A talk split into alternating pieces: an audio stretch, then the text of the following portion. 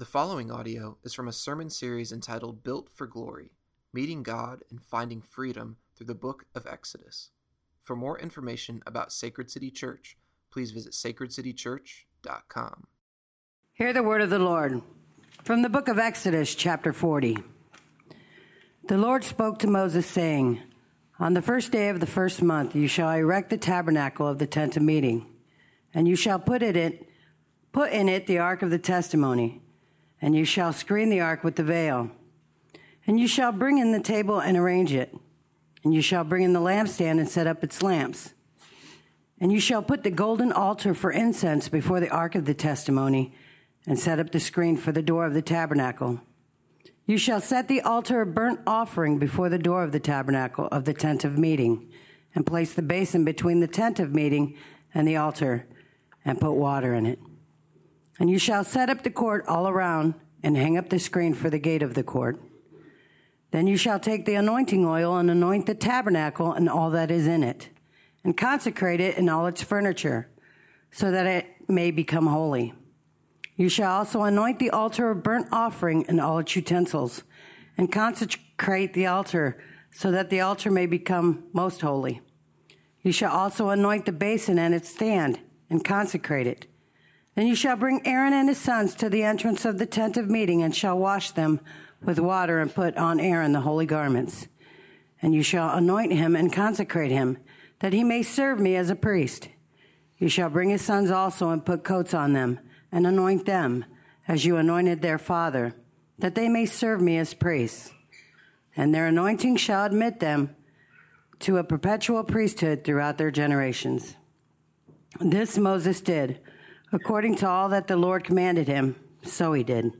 In the first month, in the second year, on the first day of the month, the tabernacle was erected. Moses erected the tabernacle. He laid its bases and set up its frames and put it in its poles and raised up its pillars. And he spread the tent over the tabernacle and put the covering of the tent over it, as the Lord had commanded Moses.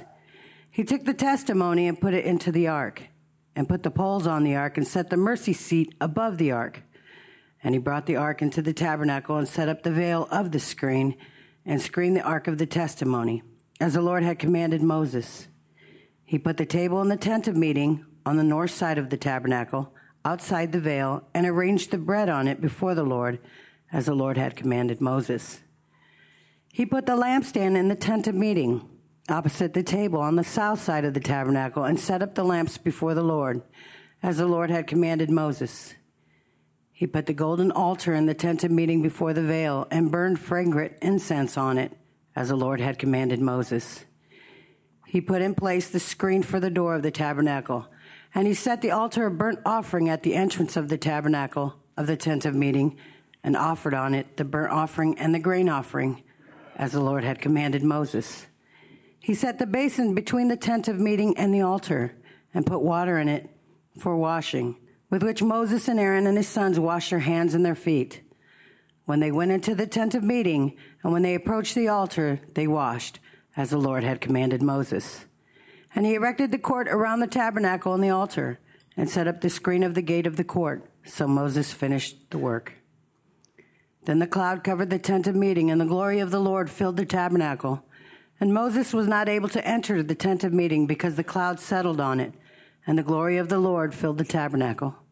Throughout all their journeys, whenever the cloud was taken up from over the tabernacle, the people of Israel would set out. But if the cloud was not taken up, then they did not set out till the day that it was taken up. For the cloud of the Lord was on the tabernacle by day, and fire was in it by night, in the sight of all the house of Israel throughout all their journeys. This is the word of the Lord. Let me pray. Merciful Father, we come before you this morning and we ask that you would bless us with your presence. We ask that you would speak to us through your word.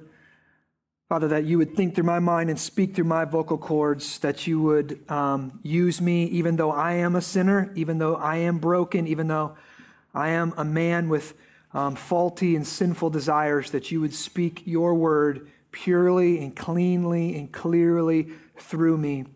Um, that people, that you would anoint their ears this morning to hear your word, and they would hear you and not me. Um, I pray that you would do this for your glory and our joy in Jesus' name. Amen. Well, this morning we are studying the final chapter in the book of Exodus. If you're just joining us, we've been going verse by verse and chapter by chapter through the book of Exodus for the past eight months. I'm always thankful at how God uses our sermon series through books of the Bible in very spe- special ways. Um, this is one of the evidences of the truthfulness and the reliability of the scriptures. They never fail to speak to us. This book, 3,500 years old, and still speaks week after week after week. They never fail to convict us and to kind of convince us and call us into something greater. And I'm going to say, we're living in a day and age where we desperately need to understand the central message of Exodus. We need to know that we as human beings are built for glory. That means we were created by God for God. We were made in a way where the deepest longings of our heart, the highest rafters of our intellect, and the farthest horizons of our imaginations can only be reached by knowing and loving the God who has created it all. We were created for more than just staring into our phones. We were not created to live off of a constant stream of entertainment.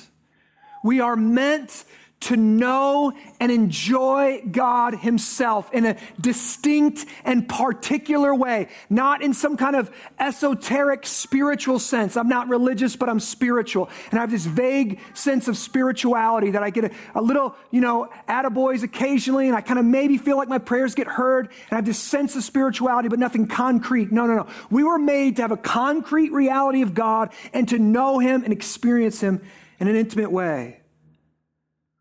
We are meant to know and enjoy God Himself. We were built for glory, and we are by the most glorious one. If we were an engine, you would say that we are built to run on God. Listen, the psalmist says it like this in chapter 36, verse 9.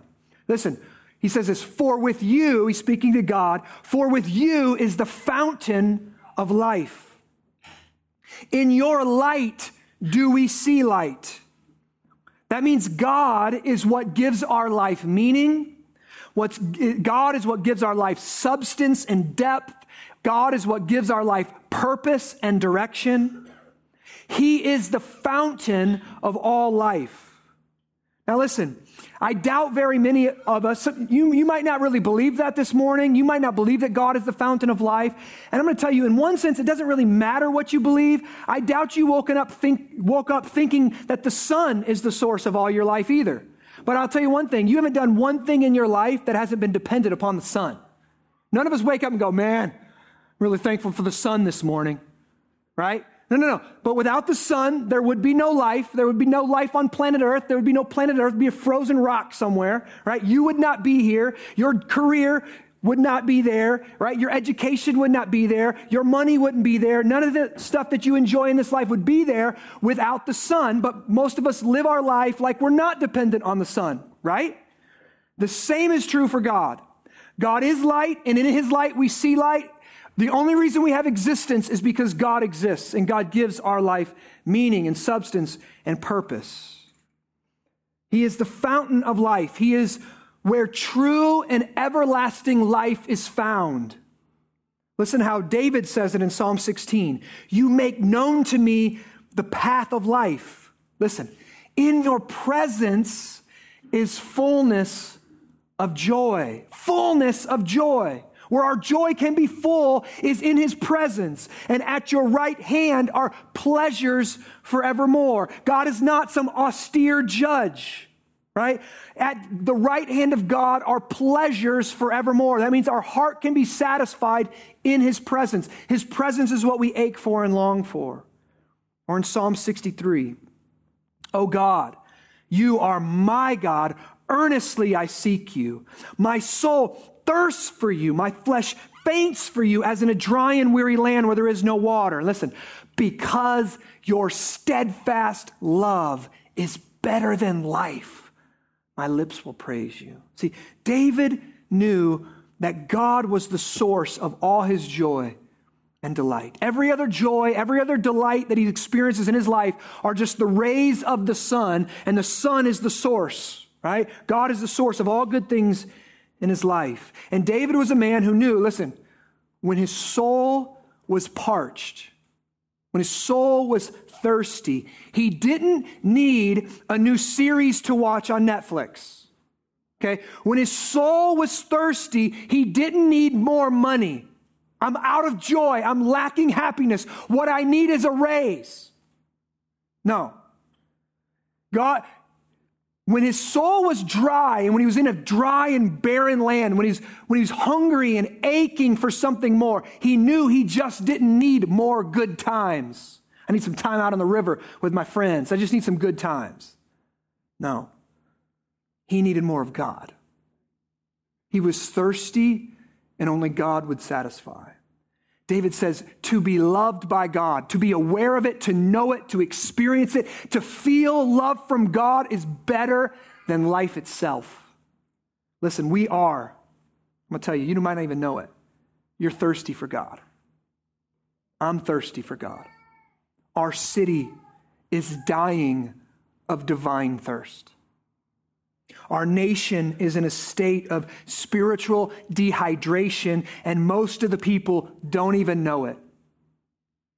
We are still convinced that there's something in this world that will make us happy. And this is what Exodus has been teaching us.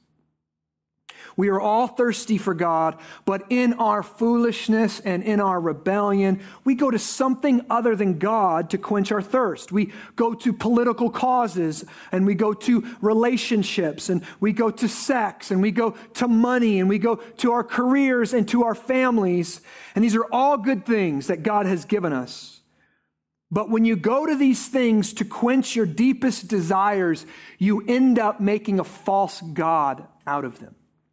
That's called idolatry, and idolatry always leads to disappointment and slavery. Why is that? Because these good things aren't God. They don't have the resources and the glory to quench your thirst. And so what happens is called the law of diminishing returns. You, this is something that we get from, well, there's a lot of ways, we, a lot of areas you can see the law of diminishing returns. One of them is in drug addiction. You go to a drug to get high, and you get high, and you get addicted, and then you have to go back to that drug to get more of it, and then it, it always takes more and more and more of that drug, and you always get less and less and less of a response out of it. It's the law of diminishing returns. And this happens in idolatry. You think that a relationship will make you happy. All I need is a husband. All I need is a wife. All I need is a girlfriend. You get in that relationship and you find out that it doesn't. Like it does for a second, and then it doesn't make you happy ultimately. There's still things wrong with it. You're still not satisfied. You're not quenched. And what happens? So a lot of times you start getting controlling. You try to control the relationship more, get more of their time, get more of their attention, make it more about you. You get possessive. You think you need more time or more intimacy. But the more you try to control, what happens? The more the other person pushes away and the less intimacy you get. The same thing often happens when we idolize our kids the more we go to them to quench our spiritual thirst, the more thirsty we become, and the more unhealthy our relationship with them becomes. In Mere Christianity, C.S. Lewis says, All that we call human history, money, poverty, ambition, war, prostitution, classes, empire, slavery, is the long, terrible story of man trying to find something other than God to make him happy. And this is what makes Exodus special. In Exodus, it tells us where and how to find God.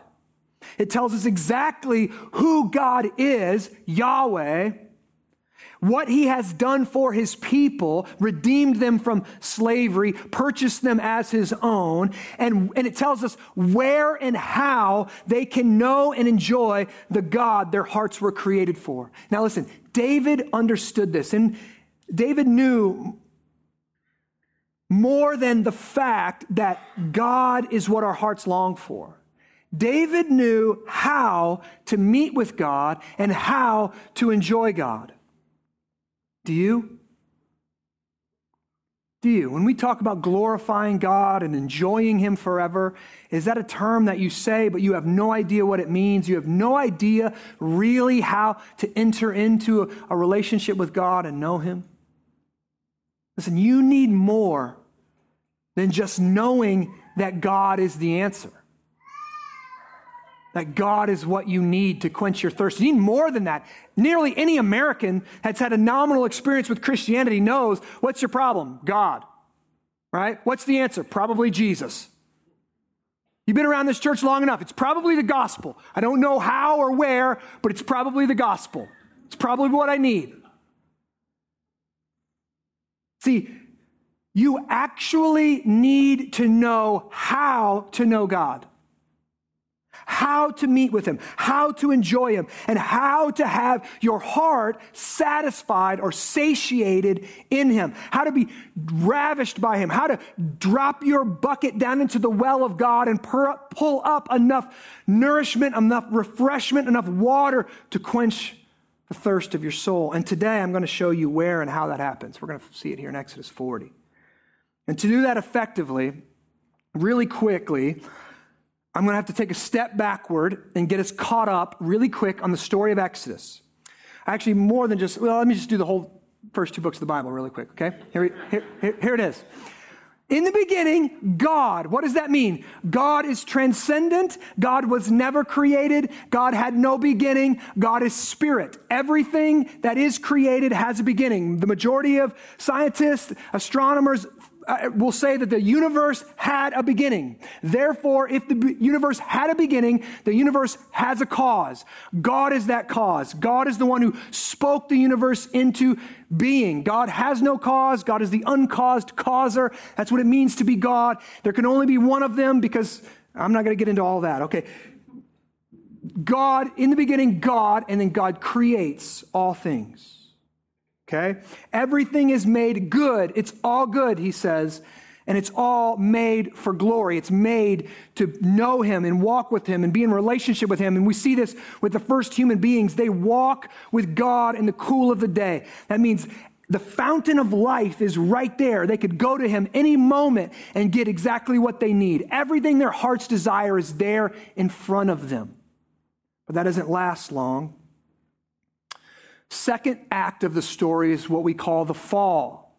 Adam and Eve, the first humans, chose, they used their, let me just say this why, how? They used their free will that God gave them to love God. They used that free will to choose to go to something that was forbidden.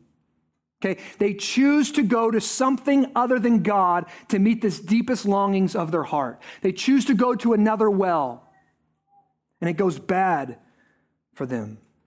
They, their disobedience brings a curse upon all mankind and all of creation. But, but most of all, and this is distinct here, God evicted Adam and Eve from the garden. That means they were now separated and cut off from his presence, from the fountain of life. So the fountain of life is here. They are now kicked out of the garden, and God puts an angel in front of the gates with the flaming sword that blocks their re entry back into the garden. If they try to get back into the garden, it will cost them their life. And the majority of Genesis is the long story. Actually, before I go to that, but God doesn't do what we think He should do. God doesn't just kill them all and, and start over, right? God doesn't do that. God says, I'm not going to destroy everyone for their disobedience. Oh, that's the right thing I'm, I'm going to do. I'm instead going to redeem them. I'm going to make it right. I'm going to fix this someday. I'm going to send someone who's going to fix this and bring us back, bring creation and humanity back into a right relationship with God. Now, the majority of Genesis is that long story of God promising and preparing his people to one day get back into his presence. Then we come to Exodus, and the narrative begins in a really dark place. God's people have been enslaved and oppressed by the biggest, baddest empire on the planet at the time, the nation of Egypt. And they are powerless to free themselves, and they're obviously powerless to do anything to get back into a right relationship with God. They can't even get their own freedom. How are they ever going to get back into a right relationship with God? So, God, as we have seen over the last eight months, gloriously, supernaturally frees them. And then over and over and over, God tells them exactly why He is doing it. He says this when He was telling, remember Pharaoh, let my people go so that they may worship me. What God is saying is that He is freeing them so that they can meet with Him, so that they can know Him and enjoy Him and experience Him. That's what worship is. God has said all along, I am freeing my people so that they can get back into my presence. They can get back to the fountain of life that their hearts are longing for. And God has told them over the last 15 chapters, and the majority of this chapter, this is how and where we're going to meet. Okay? This is the place. This is the time. This is what it's going to look like. This is where we're going to meet. I want you to build me a tabernacle. Tabernacle is literally like a tent. That's all it is. And I want you to, to build it exactly how I tell you to build it, right? We had we said like basically 11 chapters of God in the most boring fashion imaginable right? That only an engineer or an accountant of some, some type could actually enjoy reading, right? He details for us exactly what the construction of this tabernacle has to look like, the dimensions and everything. Build me a tabernacle, and if you do it exactly how I say, I'm going to come down and dwell with you. I'm bringing the fountain of life into your community and I'm putting it in this building for you to meet with God, for you to meet with me and have your heart satisfied if you obey me. In chapter 40, that's exactly where it begins. See, listen, everything that was lost in the garden, God is promising to renew in the tabernacle. You lost my presence, you've been cut off from me. I'm coming to town and bringing my presence with me, and you can meet with me there. And it's interesting, in the first 32 verses of chapter 40, Moses, it says Moses constructs the tabernacle, but this is the key exactly how God told him to do it. Eight times it says in 16 through 32. This Moses did according to all that the Lord had commanded, so he did. And it just keeps repeating over and over and over. As the Lord had commanded Moses, as the Lord had commanded Moses. Moses builds the tabernacle exactly how God commands it to be built. Now listen, what is the tabernacle? We, we mentioned it a bit last week. You can get caught up if you go back and listen to our podcast last week. I'm going to explain it like this The tabernacle is the pathway to the glory that our hearts long for. The path, the, the, the tabernacle is a way back into the heart of the whole universe. The tabernacle is like a portal. I'm going to use that language. It's like a time machine that takes people back to the Garden of Eden where man could walk with God. It's a room into another world. It's the only place on planet Earth at the time that mankind can meet in a tangible, real way with God. Then in chapter 40, verse 33, it says, I'll read it here. Chapter 40, verse 33. This is where we're really going to pick it up. Chapter 40, verse 33. This is what it says. And he erected the court around the tabernacle and the altar and set up the screen of the gate of the court. And look, so Moses finished the work. The work was finished. Now, I, think, I want you to think about this. What does that mean? The tabernacle was here. Moses obeyed God, the people obeyed God, they constructed it exactly how he said to do it, and now the, the, the, tabernacle is here. Mankind now has a way back into the heart of the universe. This is huge. The people now had a tangible well that they could go to to quench their spiritual thirst. Look at verse 34. Look what happens. Then the cloud, that's the glory, they don't even have a way to describe it. The, the tangible reality of the glory of God, the cloud covered the tabernacle. That's the tent of meeting. And the glory of the Lord filled the tabernacle. And Moses, look, well, I'm just going to stop there. This is what the entire book of Exodus has been, has been about. Moses, Moses, give me 11 chapters on the detail of the tabernacle, and you give me one verse on, and then the glory of the Lord filled the tabernacle? You are killing me. He's not writing a script, right? This is a horrible script. If you're used, making this into a movie, you're cutting out those 11 chapters, right? And you're making it all about this. Everything our heart longs for is visually represented by this glory cloud, and it just drops into the tabernacle. We said we've called this whole series Built for Glory, meeting God and finding freedom from false gods that enslave us in order to rightly worship the real God whose glory is like no other. We weren't meant to worship anything less. Moses obeys, and when the work of the tabernacle is finished, the glory drops. God moves in and inhabits his tabernacle. Now, here's the first answer to our question Where do you go to meet with God and enjoy him? You go to the tabernacle.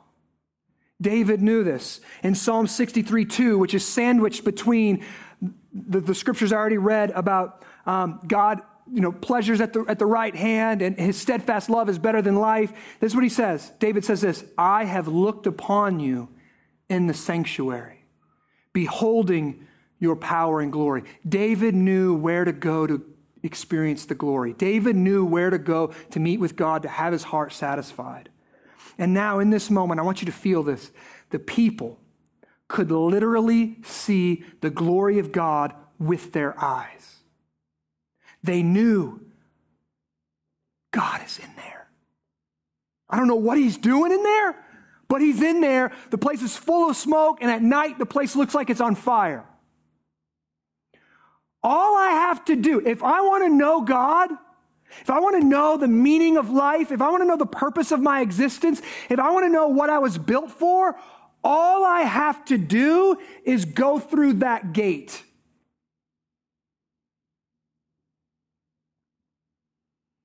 But just when we think all of their problems are solved, look what happens. Verse 35.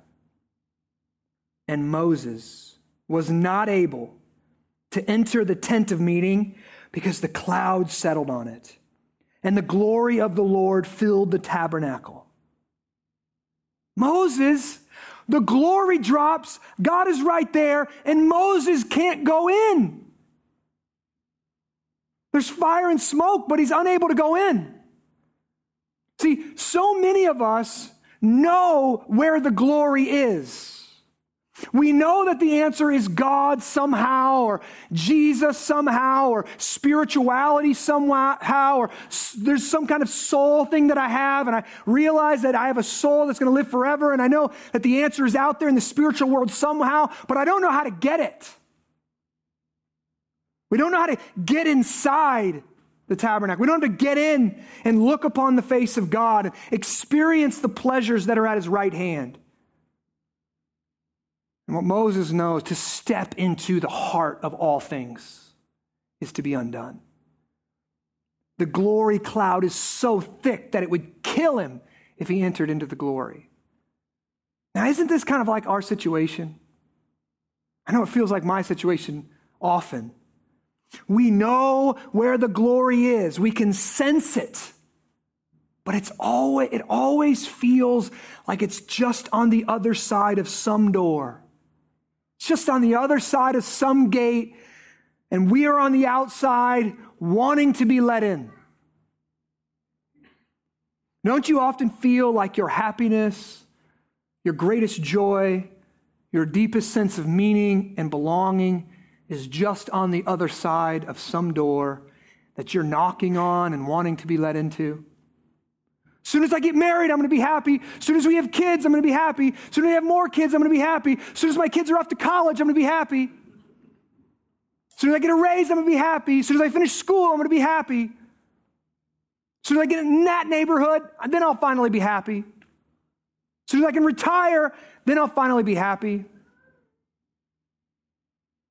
Now, in one sense, the book of Exodus ends in a spectacular way. The book begins in the darkness of 400 years of cruel Egyptian slavery, and it ends with God coming down in the midst of his people to dwell with them. We see that the point of Exodus wasn't just setting God's people free from slavery and making a nation out of them.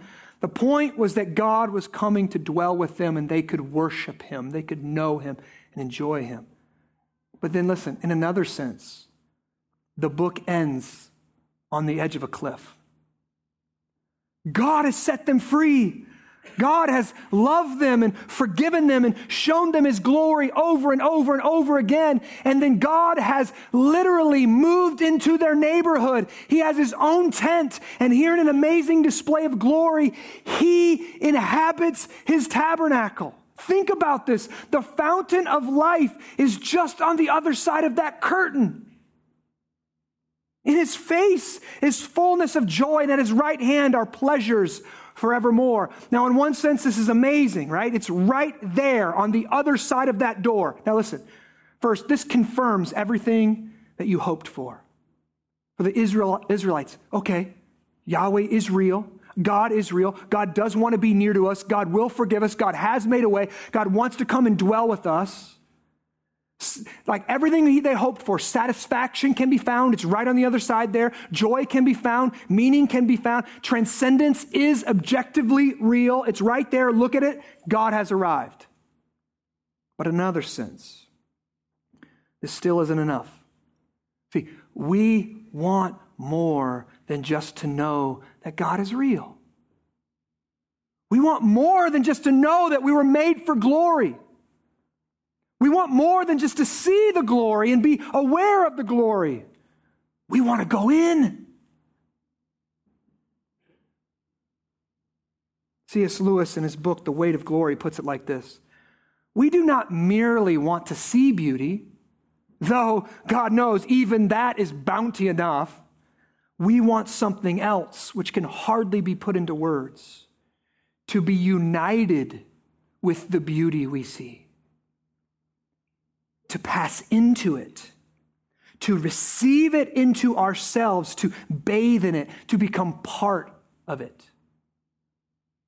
But Moses can't go in. Between him and everything he's ever wanted, there's a couple curtains. The people definitely can't go in.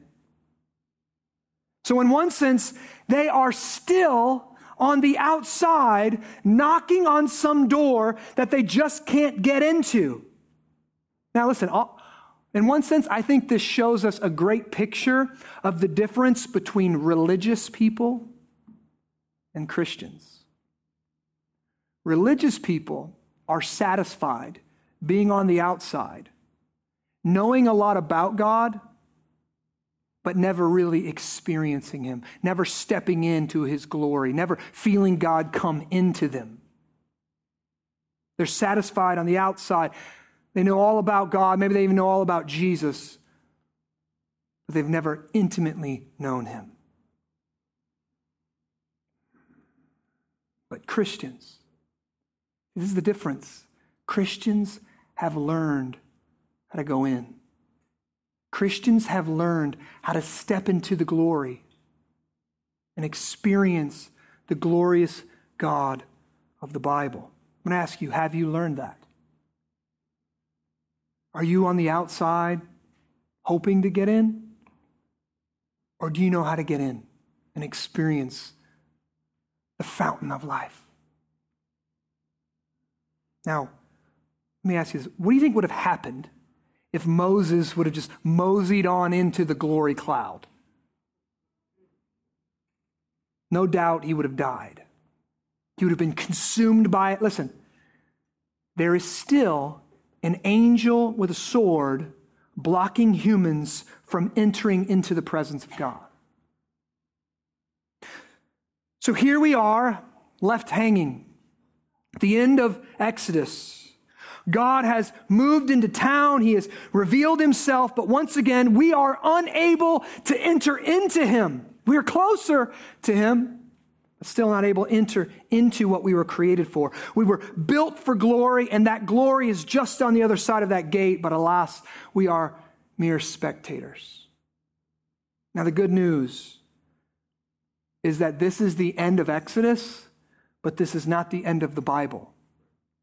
This is merely the ending to one chapter in the story of God. This tabernacle and the temple that followed it were never meant to be permanent. It was meant to be a sign pointing forward to the ultimate tabernacle, the final temple, where God would break once again into our world with finality. And about 1500 years after this event here in Exodus, God builds another tabernacle, but this time he builds it himself. And he builds this tabernacle in the womb of a young unmarried teenager named Mary. And when the apostle John is writing in his gospel about this baby to be born, he says this, he is the word of God, the logos, word of God made flesh that tabernacled among us. And we have seen his glory, glory as of the only Son from the Father, full of grace and truth. Jesus was this baby. Jesus was the Son of God who tabernacled among us. He was the glory of God made flesh who walked and talked and lived among us. But Jesus here was more than just a new tabernacle. Again, that's outside of us. The disciples could point to Jesus and say, There's the glory. Look, it's right there. He's the new temple. But they still couldn't get inside. There was still a curtain that kept them from the heart of the universe. But then Jesus does the unthinkable. The historical person, Jesus Christ of Nazareth, does the unthinkable. He takes upon himself the sins of all of his people. It's as if he is a giant sponge that can absorb all of our malice, lust, hate, and rebellion. And you know what Jesus does with it? He takes it into the glory cloud. He steps behind the veil and carries our sin into the presence of God. And in John 12, Jesus is standing outside the tent in a sense. He's yet to do this act. He's in Jerusalem. He's entered Jerusalem and he knows what lies before him. And verse 20 says, Jesus says this. Verse 27, Jesus says this Now is my soul troubled.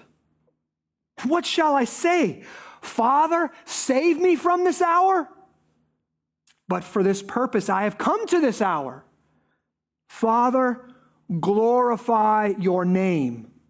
Then a loud voice from heaven said, I have glorified it, and I will glorify it again. Jesus knows he's about to be crucified. He knows exactly what is going to happen to him when he steps into the presence of God, bearing our sins. Jesus will be cut down in the prime of his life. See, no one gets back into the presence of God without getting past the sword of God's just justice.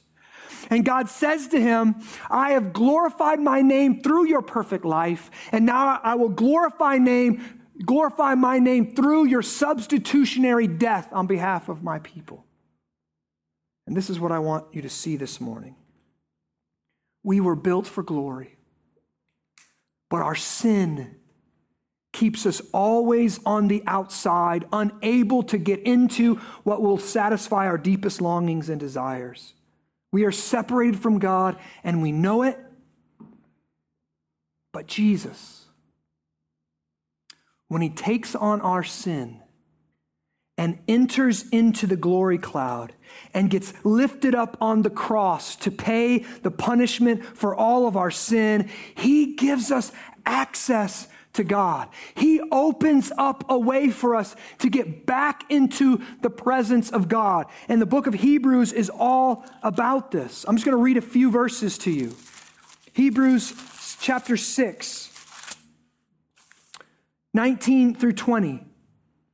Listen, we have this as a sure and steadfast anchor of the soul, a hope that, listen, enters into the inner place behind the curtain.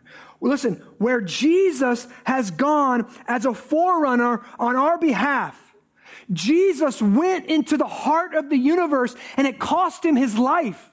He was crucified there, but he did it as a forerunner. What does that mean? He's going before us. He didn't just do that to get us forgiven. Would you listen to me this morning? I don't want you to live this nominal Christian life that just goes to church and is nice. I want you to know how to get into the glory of God. How to get into the inner place. That's what Jesus purchased for you. He ran in there ahead of you. He gave his life so that you could follow in behind him. Not just go to church and clap and raise nice kids. What your heart is longing for can be satisfied there. It's the glory of God in the face of Jesus, but he's not done yet. Chapter 9, verse, I'm just going to do the last few verses. No, I'm going to skip it. Dang it. 10. I don't have that much time, I know. 10. Chapter 10, verses 12 through 14. Listen, but when Christ offered for all time a single sacrifice for sins, he sat down at the right hand of God, waiting from that time until his enemies should be made a footstool for his feet. Listen, for by a single offering, he has perfected for all time those who are being sanctified. When Jesus was on the cross, he said, just like Moses, Moses finished the tabernacle, says he finished the work. What does Jesus say as he's hanging on the cross? It is finished by a single sacrifice. He's perfected forever those who are being sanctified. Christ's final sacrifice makes us right with God, has nothing to do with anything we'll ever do in our life. It's the perfect righteousness of Christ when we put our faith in Him that's counted to us, credited to us. Jesus sat down at the right hand of God. You know what that's doing? You know what his dad do when he gets home from work? More than likely, sits down. Right? My day at work is over. My work is finished. I'm going to sit down. Jesus Christ at the right hand of God says the work of saving people, the work of getting people back into what they want, getting them access to the, to the well of life, it's done. I finished it. It's open. And he sits down. He ain't done yet. Let's keep going. Chapter 10, verses 19 through 25, and this I have up on the screen. This is it. I'm closing. I give myself plenty of time to close. I like my good 20 minute close. Here we go. Here we go. Chapter 10, verse 19. Therefore, brothers and sisters, since we have confidence, look at this, to enter the holy places by the blood of Jesus, by the new and living way that He, look, opened for us through the curtain. He opened it. We're not on the outside looking in. If you're in Christ, the way is open, the pathway is open, the well of life is right in front of you. That is through his flesh. He is the new tabernacle. He is the new curtain. And since we have a great priest over the house of God, he's the new Moses. He's the new high priest like Aaron. Let us, look, let us draw near Come to the well. If you're thirsty, come to the well and drink, draw near. Don't be satisfied coming to church and knowing the well's over there and thinking, man, it'd be really nice to get some, something to satisfy me. It'd be really nice to help me through this suffering. It'd be really nice to give my life meaning or purpose. No, no, no. He says, draw near, come up to it, drop your bucket down into the well. There's resources there. Let us draw near with what? A true heart in full assurance of faith. Now listen. No, I'm not going to go there. With our hearts sprinkled clean from an evil conscience, and our bodies washed with pure water. I want you to see a few things here. One,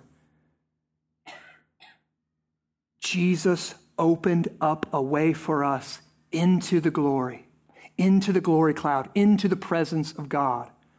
We can get into this holy place and be in the presence of God. Jesus did it. Now, what does that mean? It comes through the blood of Jesus. Jesus absorbed the wrath of God for us and took the punishment that we deserve for our sins. So, when we believe this, the work that Jesus Christ has done for us in the gospel, our hearts are sprinkled clean. And when we're baptized, our, our bodies are washed with pure water. That means we are made fit to be with God.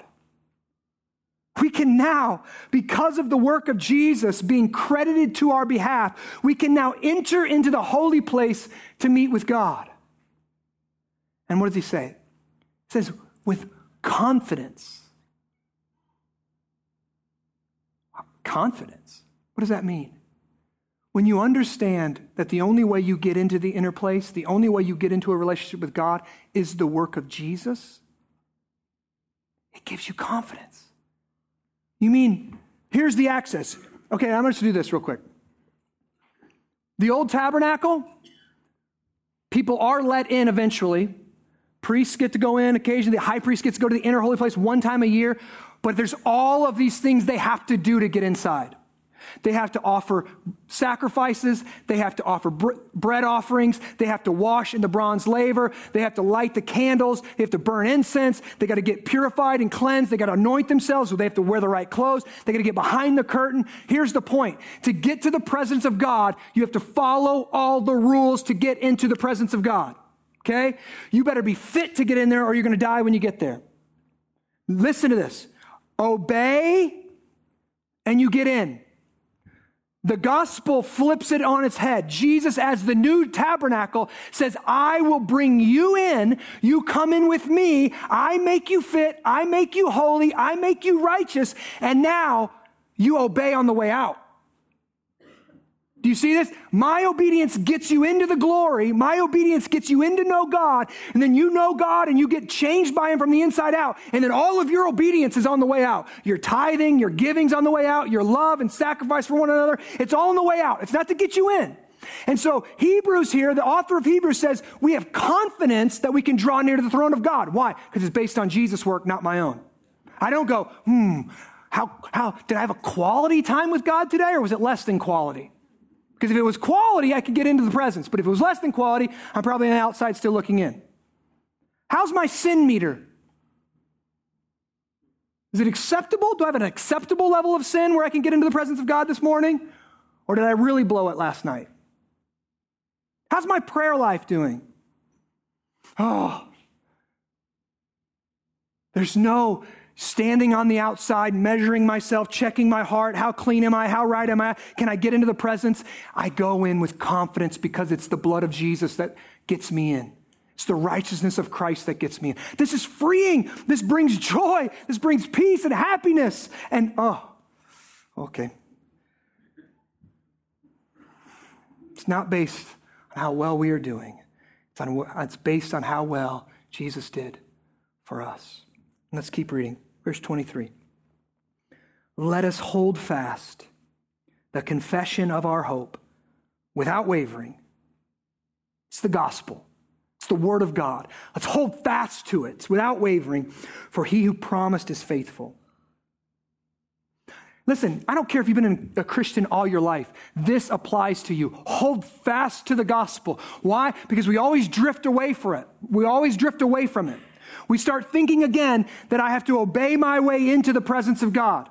Instead of Jesus did it, and so now I'm in and I get to experience God and I obey my way on the I obey on my way out. We always slip back into religion.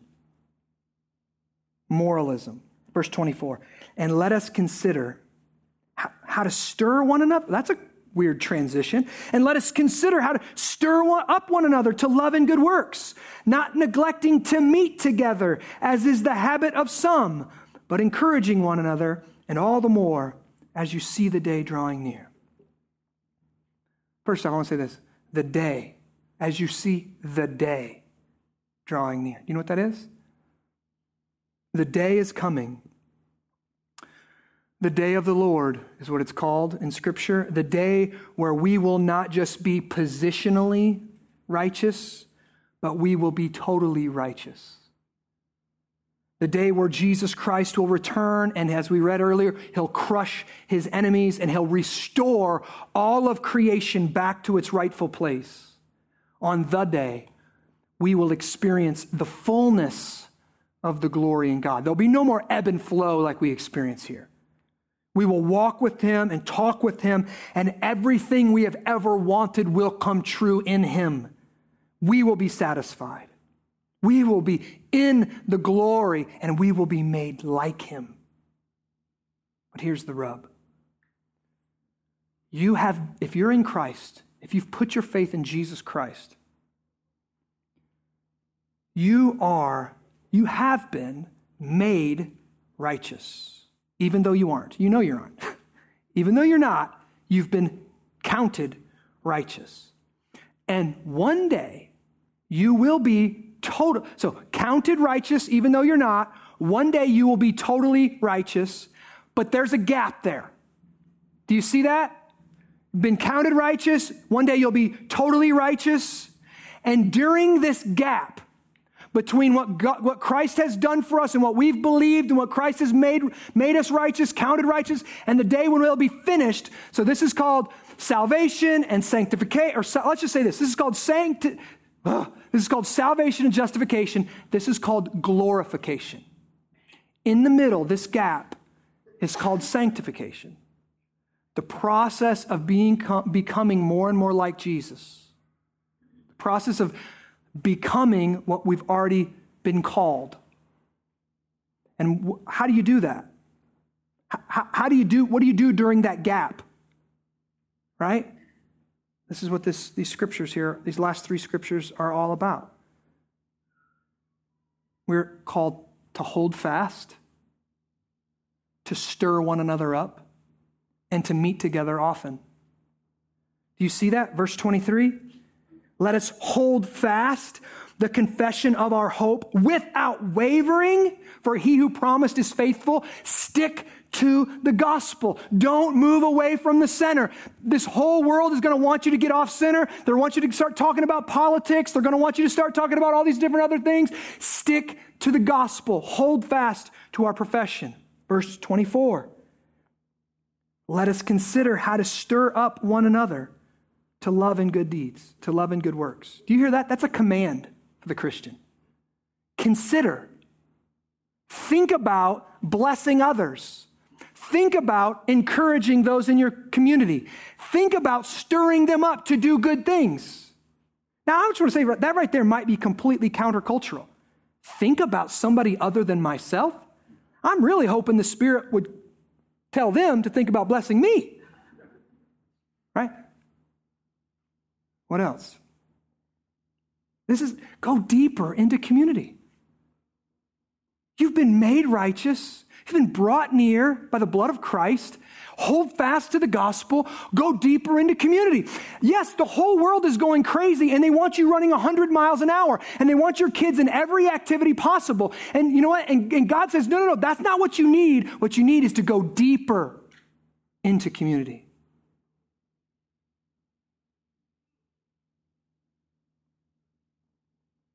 And lastly, 25, not neglecting to meet together. This is, an, this is an encouraging statement for a pastor, as is the habit of some.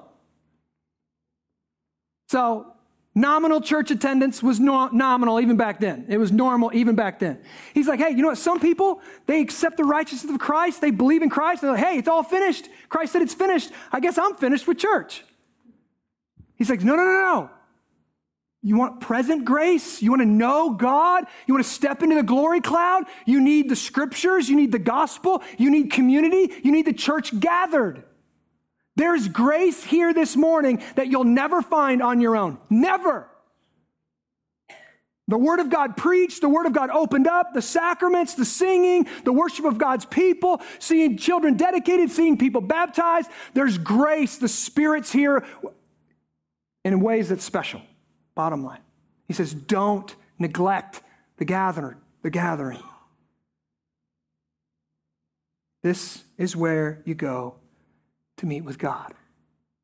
The gospel, community, the gathering, when you feel spiritually dry, you go back to the gospel. You go back to God's word. You gather with God's people.